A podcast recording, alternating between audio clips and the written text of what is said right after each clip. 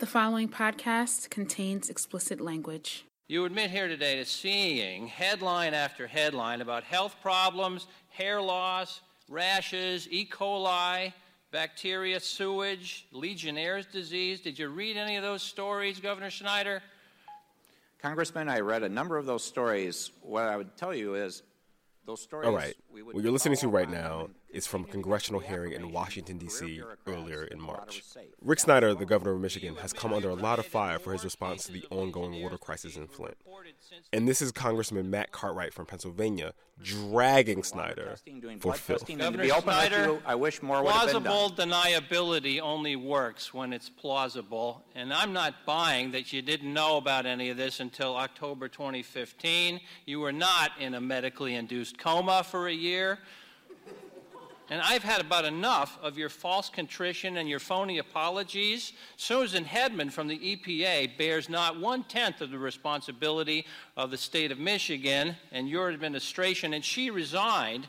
And there you are, dripping with guilt, withdrawing your paycheck, hiring lawyers at the expense of the people, and doing your dead level best to spread accountability to others and not being accountable. It's not appropriate.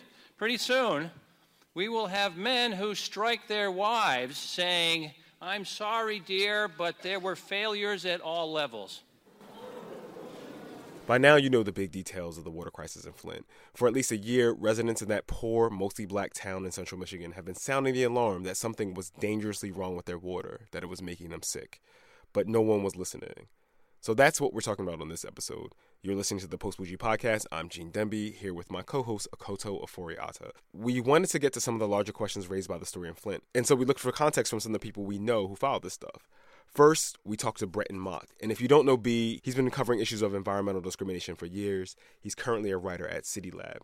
And B told us that the term environmental racism, I'm doing quotes but you can't see it, is actually fairly new. But the idea that black people are more likely to live in places with undrinkable water and dirty air goes back all the way to the early 1900s. It's funny, the term environmental racism, which was created in, in like sometime in the 70s by Ben Chavis, aka Ben Muhammad, aka the minister in the movie Belly. Um, like he, he, was he was the actual dude that came up with that term. These uh, protests that happened in Warren County, North Carolina, when a black rural community was uh, basically fighting off a decision made by the state to deposit all of this this tainted dirt in a landfill like right near their homes when he came up with that term it was it was such a controversial term that like basically like the civil rights activists decided that they had to come up with another wow. term um which which is how we got to environmental justice environmental racism apparently was like wait why was radical. it so radical like what was what was um, the thing that made it so radioactive for people so that thing happened in that little lull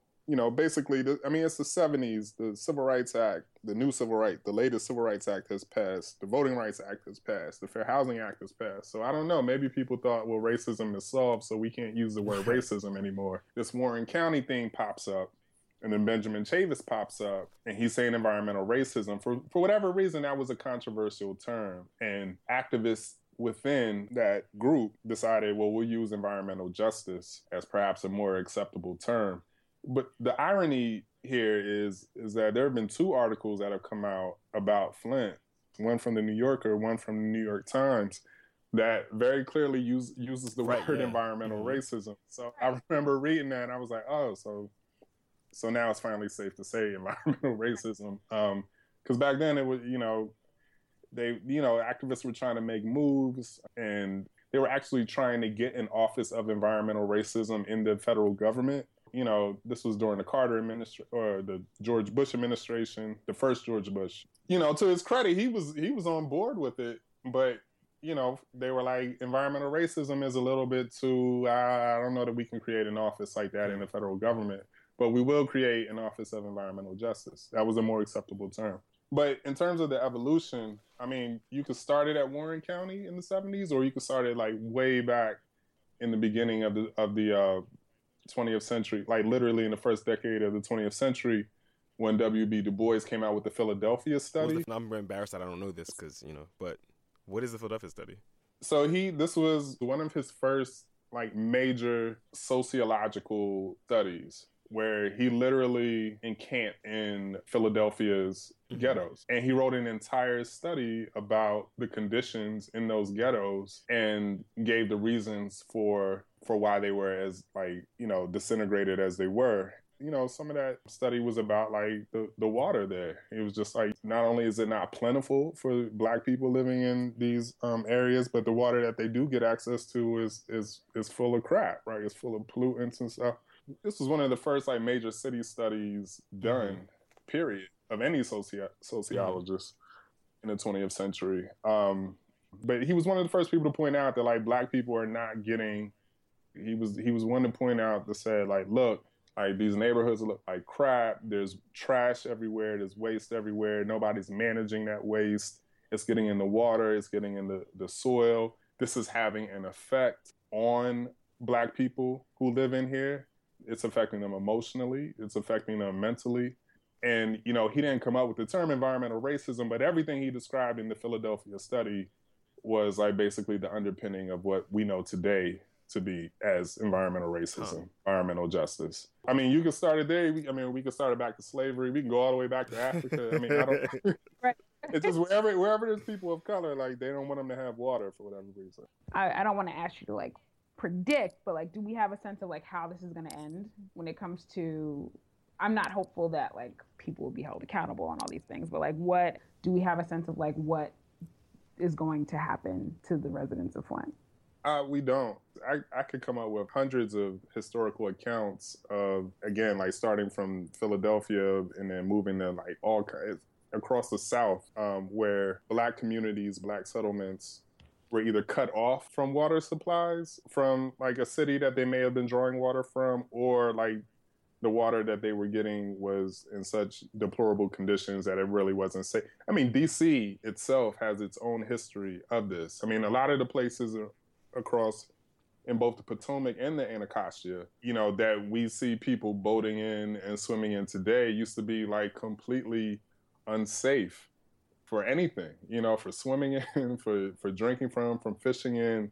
And a lot of the river embankments of DC historically used to be filled with like poor black people. Even like like what we know is Georgetown. Like we see Georgetown as being this rich, white, wealthy area.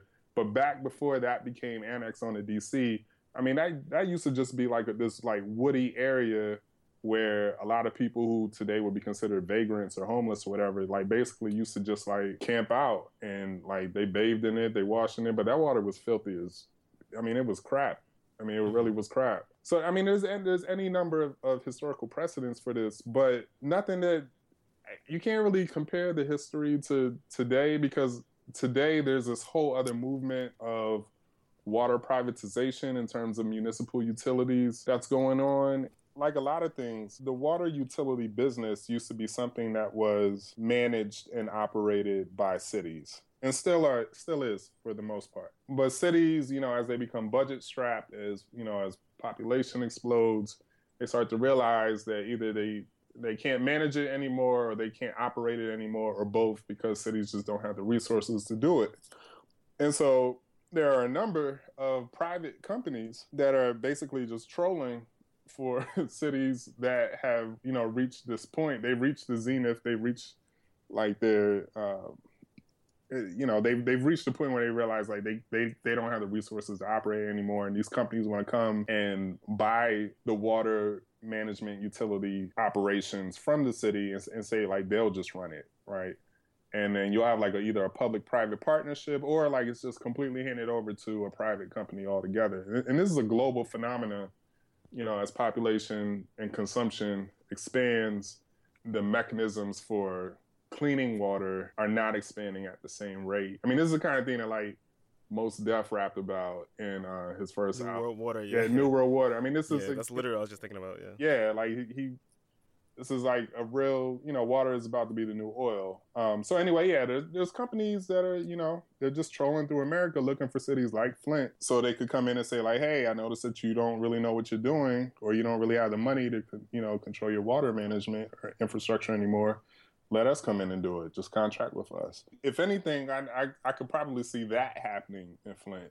The city of Flint, with its shrinking population, does not have the resources to you know adequately upgrade its water system, let alone sustain it, manage it, operate it. Um, the state barely has enough resources to do it. EPA, you know, ain't no money moving because of what our Congress looks like. Mm-hmm. So, I mean, this is, I mean, you know, this is the reason why privatization is popping up in a lot of circumstances beyond water infrastructure. But it's definitely like a, a huge increasing trend in the water, the water utility industry.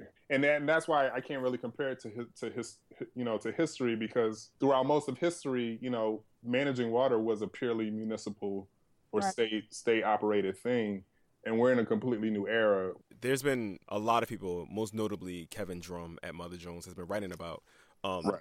the extent to which you know a lot of people, a lot of criminologists and sociologists believe that the reason there was so much violent crime in the United States, you know, in the 70s and 80s and the early 90s, was because of lead exposure, and that part of the reason we saw such a big crime drop after that um, was because people were growing up in cities that uh, did not have uh, they were where they were not being exposed to lead in their pipes and their paint and stuff like that.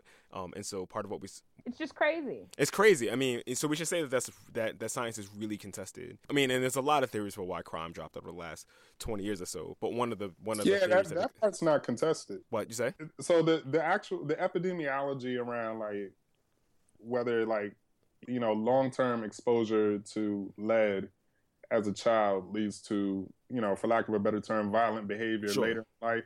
That particular set of science is not largely uncontested. Right, that's that's not controversial. But the idea is the whether lead is the major driver of the, the or lack of oh, exposure yeah, to lead yeah.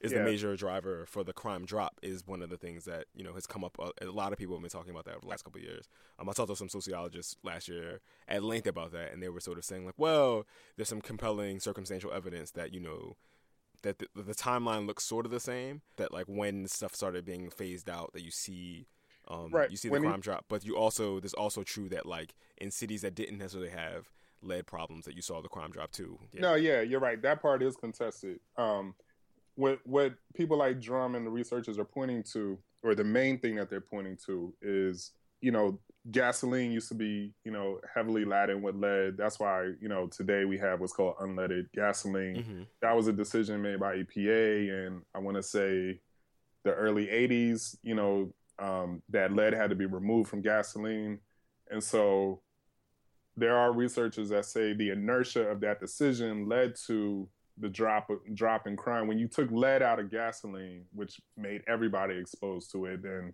especially in like cities that had a lot of cars and trucks, like in New York City, mm. and that's when you saw that drop in crime. Mm. And that part, that part is con- that part still is contested, yes. But when you also, but when you look at cities like Flint, and again, like all the cities across the Rust Belt, lead exposure wasn't limited to just what kids were or what people were exposed to um, when pumping gas in their cars. That would mm. make sense in a place like Flint and Detroit because that you know that's automobile university sure. basically. Right. But there's also this whole fact of like the lead in the paint. If you look at a city like Flint, a lot of the housing stock was built before the 1950s, um, which, you know, when paint was heavily uh, laden with lead, um, there was another decision in the 50s that, that, you know, again, that where you had to use alternative paints that did not have lead in it. But when you look at like the housing stock. You have to really look at the housing stock of cities. This is true in Baltimore, Pittsburgh. It's, it's true in Philadelphia. You have a lot of any place where there's a, a really old housing stock. Mm-hmm. You pretty much are certain to have like a huge exposure to lead, especially for like chipping paint and stuff like that. So, I mean, weren't there several like lead abatement programs that some communities were able to were able to get to reduce the amount of lead in these old houses that people that communities of color were locked out of? Yeah, so you know, EPA gets created in 1970 and or around that time, and some, and you know, these are one of the things that they're tasked with dealing with, and e, you know, EPA even today has like an office completely dedicated to lead remediation. Mm-hmm. Um, but wow. but as for a lot of things, you know, not everything that the federal government creates is, is created for everybody. So there are cities that apply for a lead abatement or lead remediation grant from EPA, either you know for EPA to come in and do it, or have some other scientists come in and do it. If it, you know if, if there's a, a, a community, a black community in that city, you know, maybe they don't, you know, that grant doesn't cover them. You know, people don't go in and they don't refurbish those houses. They don't go in and do the abatement in the soil and the paint or anything like that. Um, and then you got like outlier communities, like again, like these suburbs or these quasi suburban spots where black people end up settling mm-hmm. off because they can't get into the city because of, you know, whatever, you know, segregation laws are, are in existence. And so those communities they you know they might be unincorporated so they're automatically cut off from these things or it's just like again like it's just known as like that's that poor black community out there so we just won't touch it this is going to have a really long tail we don't even know what the fallout the full fallout of this is going to be we might not know for another 15 16 years you know like and it, i mean the really bad part of this or one of the bad parts of this is this is where you realize like how little rights or how little value that black people have in america because if black people were trees or animals in this situation, um, we could put a dollar amount mm-hmm. on this, right? So anytime a disaster happens, there's a process, a federal mm-hmm. process mm-hmm. called NRDA. So this happened after the BP oil spill, where the federal government comes in and they do an audit and basically look at everything that was harmed by that disaster. And for the BP oil spill, they came in, they looked at everything impacted by contact with the oil, but only looking at like animals, plants, water, habitat, environment, things like that. And then they study it and they put a dollar amount on it. Mm-hmm. They say like this plant habitat was affected. It's going to take a long time for that to be restored, and we're going to put a dollar amount on that. And that's called the NRDA process, Natural mm-hmm. Resource mm-hmm. Damage Assessment. There's no damage assessment for people. in a situation like this. You know, like somebody should be in there right now saying everybody who came in contact with this foul water is going to be impacted in this way or that way. Right. You need to put a dollar amount on it. And then that dollar amount in the NRDA process doesn't just, it's not like an abstract thing that sits on a coffee table that ends up figuring into the you know the actual legal trial that happens right and you know the settlement is based off of what scientists came up with in their NRDA process. But what do we have for black people in this situation? We don't have anything. Look, you know, you can talk about intention, right? You can talk about intent, whether people were doing this because they because they were trying to get out to get black people, or you could talk about just what the sort of the accretion of decisions that are made that have an impact that falls on a bunch of poor black people, right? Um, and that's that's always sort of right. how it goes, right. right? It's never like one person sitting and twirling their mustache, or the, or it I should say it often isn't. um, it often isn't one person sitting and twirling their mustache and trying to do something completely devious. What's more likely to happen is that a bunch of people make a bunch of decisions um, that are short-sighted or that are self-serving. Well, I mean, under under environmental justice policy, intent doesn't even matter, right? Like if there's a disparate impact, you know, on race, you know this is affecting you know black people or people of color in general um, in ways that it's not affecting white people, then you have under the Civil Rights Act in 1964, then you have you know you have a violation. With this, since this was a kind of municipal state decision, you can't. I don't know that I don't know if you can apply the Civil Rights Act to this. So the Civil Rights Act applies if any of these entities were using federal funds for the water supply. Mm-hmm. I don't I don't know.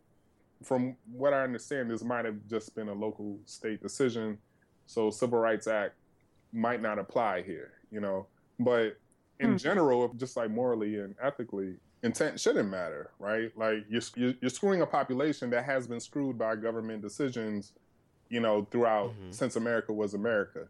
And so, you know, that should be part of the calculus. And EPA, mm-hmm. they know Flint. You know, like uh, we have uh, the Center for Public Integrity's Talia Buford, who's from Flint, Michigan. She just did a story. Talia, I mean, Talia did some great reporting about how you know EPA has not been like living up. Well, really, no agency has been living up to its part of the bargain on the Civil Rights Act. But the EPA, you know, they did do. There was a title. There was a Civil Rights Act complaint registered there didn't have to do with the water. Actually had to do with the air. It was an air permit. But mm-hmm. still, like EPA people, they're they. It's not. It's not like they don't know that right. what's going on in Flint. They've been in Flint. They know what's there, and they should have been more on top of this. You know, when the city and state is falling down on their job, that's when the federal government is supposed to kick in, and they, they didn't kick in this time. After Brentin mentioned Talia's reporting, we decided, obviously, that we should hit her up. My name is Talia Buford. I'm an environment and labor reporter at the Center for Public Integrity. I'm from Flint, Michigan. And for a few years, also, T was my upstairs neighbor. We went to dinner a few weeks ago, and she was telling me about a recent trip home to Michigan and how she had to load 500 bottles of water into her mom's car. And she said that the city had told her mom at this point that the water on her mom's block should be fine. But her mom, for obvious reasons, doesn't really trust the city. Anyway, last year, Talia and the folks at the Center for Public Integrity did this big series called Environmental Justice Denied. And in it, they found that over the last two decades plus, there have been hundreds and hundreds of complaints to the Civil Rights Office of the Environmental Protection Agency. And never has any of those complaints to the Civil Rights Office of the EPA ever resulted in a formal finding of discrimination.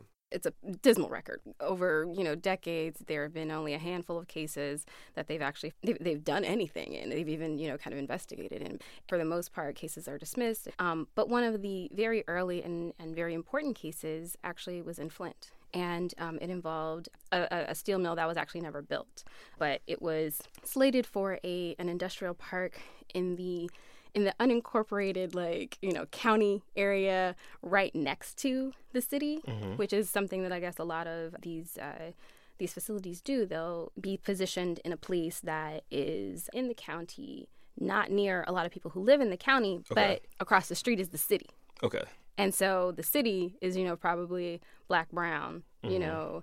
So but they don't have to then kind of take into account the the emissions from from that are going to go into the city there because they're in the county right right right. they're right on the other side of the border. Exactly. so it's, it's, no one's problem. Exactly. And so you know so we wrote wrote this story about that and and and there's another case there that is actually still pending from the early 90s involving a power plant there. Um, and one of the biggest things that I took out of reporting the series is that this avenue that people have to pursue a Title VI complaint. A lot of people don't know that they have it. Um, and then even if they do pursue it, nothing happens. Right. You know, and and in, in that sense, it's almost like the same thing that happens in a, in a Title VI case, you know, or a civil rights case, happened in Flint. Mm-hmm. Um, I remember when I was reading some of the the more recent stories. I believe it was uh, 538. They did a, a really big story, just kind of about the things that went wrong in Flint, and they they talked about uh, so many of these people who, you know, were gathering their own samples, testing their own water, you know, sending it out for, you know, learning all of this science mm-hmm. just so that they could know that the city was lying to them, right, basically. Right. People were doing and, this in their own homes. Ex- well, yeah, yeah, and they were they were you know collecting the water and they were sending it off for testing or whatever, and that is a that's a thing that happens in so many of the other communities that we that we saw. Like wow. these people become experts in things that, that they should never have to know. Like, I mm-hmm. mean, you know, be required to know these things. It's great if they do, but, you know, it's just like they are sitting there and they're having to prove themselves,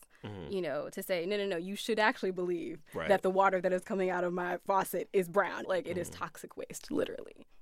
And mm-hmm. I know that a lot of uh, the standards and, and the testing and the, the samples that the government actually accepts when they look at you know toxicity and different things like that it's there's a very specific there's a very small set of things that they will actually accept. And so a lot of the times they don't accept the the samples that people from the public have collected. Right. So you're saying that they would uh, they would accept it if it were from it was from say a researcher from a university or from some other sort of maybe. Yeah but if it's just me and even if i follow all the protocols mm-hmm. they're like who are you? Right. And then it's sort of like compounds they live in a city where they have this emergency manager who gets to decide these things, right? They can't vote on that person, and then they can't inveigh, mm-hmm. you know, they can't sort of importune the federal government to take a stand in this because they're not sufficiently credentialed or whatever. Because the government's saying that, that you don't know what you're talking yeah, about. Yeah, exactly. you don't know what you're talking about. It's so funny because it's like I'm reading a lot of these stories about Flint. This is kind of off topic or whatever. I'm reading all these stories about Flint, and they're talking about, you know, like obviously all the disenfranchisement with the emergency manager and everything. And that's really not the Flint that I know mm-hmm. at all. Like I remember, like my mom was, um, like we were at the newspaper every day. Like we voted. Like we were. It was like I, you know, canvassed for you know city councilor when I was in like you know elementary school as a part mm-hmm. of Girl Scouts and stuff. So it was like, you know, we are like civically. Is that legal? you probably just outed somebody. You probably can't. I mean, I was. It was number one. It was for a merit badge, and okay. I passed out.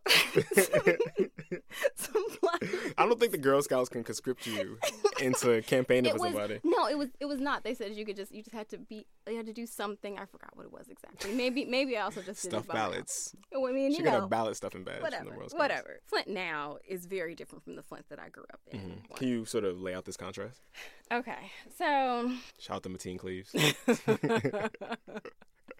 and Ready for the World. I was like, this, Brentin mentioned, uh, mentioned Ready for the World too. Brentin loves Flint and Dayton Family. Oh, all Dayton Family. All of them. We're gonna drop some of their audio into this. Yes.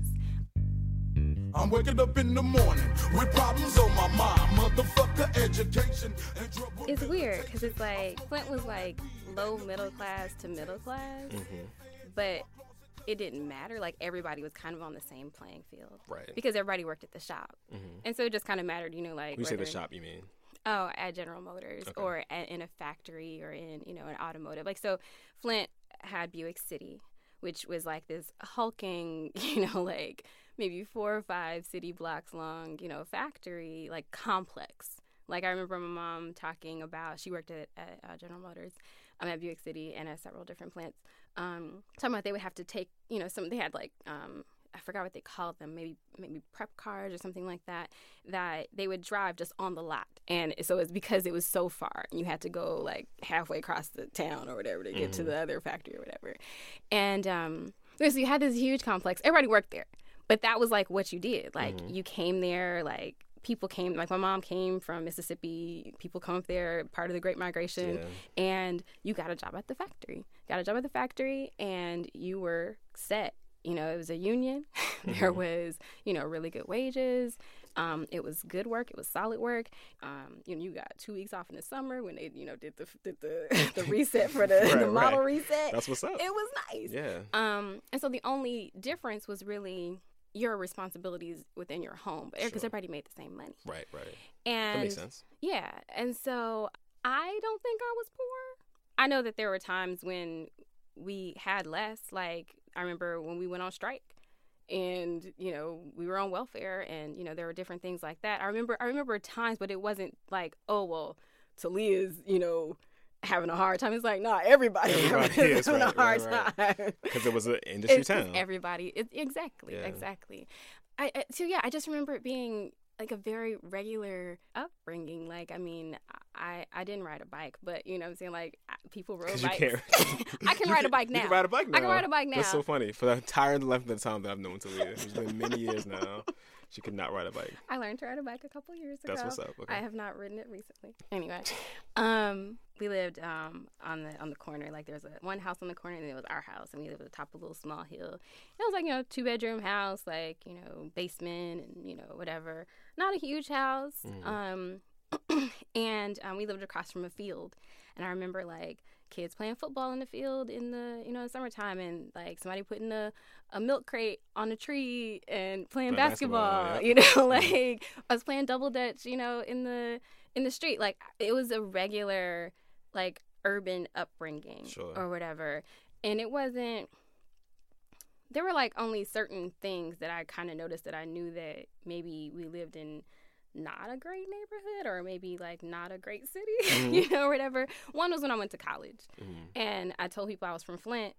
and then people only knew few a few like touchstones about Flint. They know Michael Moore. Michael Moore, right? Roger and me, right? They know Roger and me, mm-hmm. and um, they know that for uh, they are like, oh, most dangerous, you know, city in the in the country. I was or whatever. to ask you about that, yeah. Right, mm-hmm. and so I mean, that's a whole other thing because people think like, ah, oh, like you just walk out in Flint, you just, just get shot. Just, you know, people, like, people just, just shoot every day. Like, yeah. and it's like, no, it's not how it is. One is per capita. We have we're a very small city, small city. Mm-hmm. so you know, over a hundred thousand, but not much more. Exactly, mm-hmm. and so it's like, you know, obviously that that takes into account. But it's, so it's like, no, I did not feel like I was gonna get shot. Do I know people who got shot? Sure. Sure. Do I know, you know, that there was shooting happening? Yeah. This is just as an aside. This is a thing that always comes up when we have conversations about like black poverty and yada yada I don't think people understand that that like even among poor black folks that the like risk is not spread equally. You know what I'm saying? Yeah. Like it wasn't like like I grew up in a bad or not a great neighborhood, mm-hmm. but like there were people who were like and maybe in the aggregate I was at risk like compared to the rest of the world, but I was not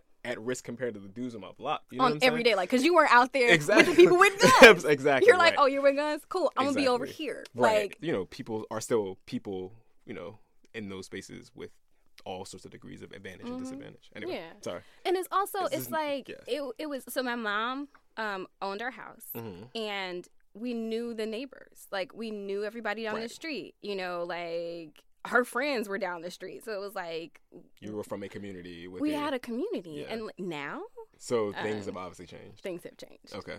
So, so what happened to your neighbors? One, you know, they were older, so some of them died. Mm-hmm. Uh, some of them moved away. Mm-hmm. Um, the neighborhood became much more transient, mm-hmm. um, and so we became, got a lot of renters or just new people, and then a lot of people moved away and abandoned the houses. Mm-hmm. So when I got home, I would come home from college or whatever, and um, people would look at me like I was a stranger. Right, because they didn't know you. Because they didn't know me. Right. And then I come, you know, my car, I drive home, you know, from Virginia, and I got, Virginia you know, plates. Virginia. I have Mississippi plates. That's a whole other story. But I have Mississippi plates. oh my gosh. And they're like, I'm like, yo, they're gonna break in my car. like, this is a legit. Like, I mean, because I mean, yeah, my neighborhood wasn't bad, but I still knew. Like, mm-hmm. our house still got broken into. Sure, like when I was when I was in Same. you know high school or whatever. So I mean, I knew that things weren't perfect, but I'm like. Oh no no no no! Let me park first, ma. You pull behind me, mm-hmm. like so. It's it's like so. I still had to be aware of that, but so like the the the neighbors i mean so one we don't have as many neighbors mm-hmm. um so there are these people on the streets um the neighbors we do have i don't think my mother talks to them um there, there are a couple people who are still there from like when um that, that just have been there just like she has or whatever but a lot of people have just died mm-hmm. um the abandoned houses either the city didn't have the money to tear them down so um so they're just sitting there well was weeds like growing up and well, that would be better. Um, so in some cases, that's what happened. Then they would get set on fire. Um, there'll be squatters and drugs or whatever, and uh, then the city started tearing them down um, and having these big lots. So you have uh, occupied house, lot, lot, lot, lot, occupied house. My mother is a perfect example. Mm-hmm. So, house on the on the corner, my mama's house there was an empty um, my neighbor's house. Um, their house uh, got it was abandoned and got torn down. She was like all right i'm gonna buy this lot. So she bought the lot for like five dollars or something ridiculous wow. or whatever. So we have two lots now. Then the people next to that they abandoned that house. She was like i'm gonna buy that lot too. So she bought that lot. So it's literally like actually there's an, an empty house now on the corner because the woman who lived there died. Mm-hmm. our house two empty lots that my mother takes care of. And then I think another house. I'm not sure if it's abandoned at this point or not. Like I just don't remember the last time that I was I was there or not, and whether there are people there.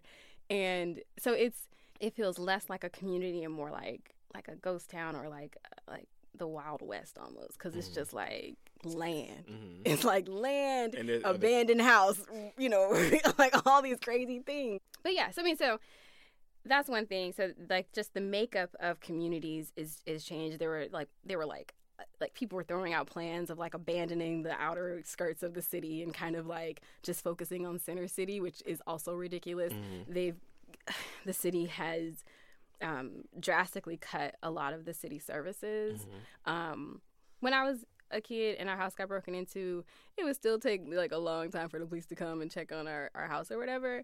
Now they don't at all. Wow. Like it's because they're they're just aren't they don't have the the manpower to come in like investigate you know your broken house. Like right. that's not a thing. That's that's that's the most important thing that they can do right now. Um and um my mother has to pay to keep our like the street lights on. Wow. She's your mom has to pay your mom has to pay for this. Like all of the individual residents on a street if you want street lights and and this is like how she explained it to me so hopefully i'm getting this right. But how she explained it to me is that if you have street light if you want street lights on your street like the people on that street have to be assessed a particular fee and they have to pay that fee and if somebody decides not to pay it or whatever then y'all don't get lights. But, i just remember her being like i gotta pay for the street lights and i was like so it sounds like you could have this patchwork system where like you can go from block to block and one block might have lights and the next block right which not makes it a lot more dangerous. Yeah, absolutely. Yeah. Yeah. Yeah. Wow. Yeah. So let me ask you, why why did your mom want to stay there? I mean, it's her house. It's her house. And she bought it. It's her house. Mm. It's her house. So my mom, she's um, in her late sixties, and um, she bought this house. Like this is a house that she bought. She raised her kids in it. Mm-hmm. Um, me, my sister, my brother, we all grew up there, and um, it's her house. Like I mean, it, it's not lavish. It's it's a very um, modest house. Um, but it's her house. It's her house. Mm-hmm. It's her house, and it's also like sell it and do what? Sell it and go where? Yeah. Like, like she's spent the last what 40 years of her life in this space. Mm-hmm. So you want her to what? Just uproot? We tried. Lord, we tried. and, but it, but it, that's just it's her house. It's her house. She's just keep. She's just taking care of it mm-hmm. or whatever. And so she hated it in Auburn Hills. She was like, I'm gonna go back to my house. She went back to her house, and we've been, you know, cleaning it up. You know, she just got the kitchen done, all these other things or whatever. Um, but it, she it's not as easy as one just saying, "Why don't you move?" Mm-hmm. And I think there's a number of reasons why I now understand that. Like one, just kind of the the psychic reasons of, you know, having to abandon a home that you build and the, on the thing that you have, the one thing that you have in you know the world or whatever. It's like that was yours. Mm-hmm. You want me to just give it up? And you think about all these people who came up through the Great Great Migration, right? Mm-hmm. I mean they are adhering to the American dream, right? They're doing right. the thing they're supposed to do. You're supposed to go mm-hmm. get a job, get a house, provide for your family. She did yeah. all of those things. She held up her end of the bargain. Definitely. You know what I mean? Definitely. And now she can't even drink the water. Yeah. That is coming out of her faucet. So I mean, there's a lot of reasons. And and I think that's the thing, like people the people who could leave Flint have left. Mm-hmm. You know, they have left. That's why our population has dropped so much. Um, so it's like the people who are left there are people who either, you know, they're older mm-hmm. or um, there are some other like reason that they are tied to that area or to that region, um, or they don't have the means to do it. Mm-hmm. You know, especially now that, that GM isn't there anymore. Sure. You know, like where are you working? like you know maybe at the hospital maybe you know some other job or whatever maybe construction or something like that but there's no other industry that has really replaced gm on the scale that it needs to be in order for the city to be stable like so say you bought a house in flint um, at you know when you were you know 40 years ago mm-hmm. bought a house modest house whatever not crazy you try to sell it try to sell a house I could pull up Zillow right now and probably buy a house for ten thousand dollars in Flint. Wow. Like, I mean, it's that bad. Like you you can get a house for like the houses are worth nothing mm-hmm. there. So it's like, yeah, you sell the house and what I don't get any money for right, it. Right, right. so what am I gonna do now? Sure. Do you worry about Flint's long term future, like as a viable city? I mean, if it doesn't have an industry and it doesn't have a I mean, if, if everyone is leaving, if everyone's left who can leave, I'm assuming you're not going back. No, um, I'm not. And the mayor, who Brentin talked to, said that you know she expressed some concern that people will be leaving, more people would leave because of the water crisis. Yeah, you think? Um, so I'm curious, like, are you? Do I worry that Flint will no you... longer exist? Or it'll be a ghost town, or I mean, it won't be. A, it, it'll, it'll never be a ghost town. But it's like, does it? I know how I feel when I go home to Philly, which is still a really vital city, but like how I feel when I go home and my home is not there anymore. Like mm-hmm. it's not doesn't exist anymore. My schools are closed, and you know what I mean. Um, I wonder, like, do you feel some type of rootlessness? I think when I go home now and things have changed, or I see something, I'm like, oh, like I remember, I remember when I came home uh, my first year of college, and they tore down Buick City, mm-hmm. and um, I was driving by and I saw like this literal like gaping hole in the city and I had to pull over and I cried. And cuz I was just like yo, what? Like what do you what what is happening? I don't understand like cuz the fact that it was still there kind of was like okay, this okay, no one's working there, mm-hmm. but it's still there. And it was like, no, no, no, no, this is real. They're not coming back, mm-hmm. you know, or whatever. And so, and so I think any mourning that I've that I have done or will do for Flint, I've probably already done it because so much has already been taken from us. Um, I think once that happened and kind of, um, and then I didn't spend as much time in Flint. Um, Flint became like home became less about the city and more just about like you know my mom and about the house and about you know my friends that are there or whatever. Um, How often do you go back? I go back. I mean, honestly, like once a year. and I try to go back maybe two or three times now that um, like my mom's getting older. older. Mm-hmm. So, but yeah, I, I don't know if I'm like when I, it's like hard for me to even say this. Like I don't like you know like when my when my mom is no longer there, then there won't be a reason for me to go back. Sure. Like so then it'll be like yeah I'm from Flint, but I'll I'll go home to I'll go to Detroit or something for the holidays because that's where my sister and that's where my family will be. Sure. You know, so um, she's the real tie to Flint sure. right now for me, and um, it's it's it's it's I mean it's obviously frustrating um, and kind of weird. Uh, to have this kind of be the, the end of this legacy, mm-hmm. you know, or whatever or whatever memory or, or space that Flint ends up occupying in you know my life or in you know my mind or whatever it's it's it's very odd for it to to kind of have taken this trajectory for me. I get a little I got a little bit indignant a lot of times when uh, a couple years ago when people were paying all this attention to Detroit when Detroit was like having, not having all their problems sure. or whatever and I felt I felt real petty about it but um but you know, I kind of got a little bit um, um, upset about it because I'm like, these things have literally been happening in Flint for the last ten years, mm-hmm. and no one cared. Mm-hmm. No one cared. Like literally, GM left in like 2000, 2001, and y'all were silent. Nobody cared until they start having problems in Detroit. Mm-hmm. Oh, okay, great, great. Like, thank you for not caring about my city thank you for not caring about us. And I mean, the same things, like the same thing, the same legacy that has like kind of like dogged Flint, like that nobody cares about us, is happening now. Sure. Like, we are telling you, hey, something's wrong with the water. Pay attention to us. And we're just like, mm. Mm. and it's it's it's just like how how much can you expect like a people to endure?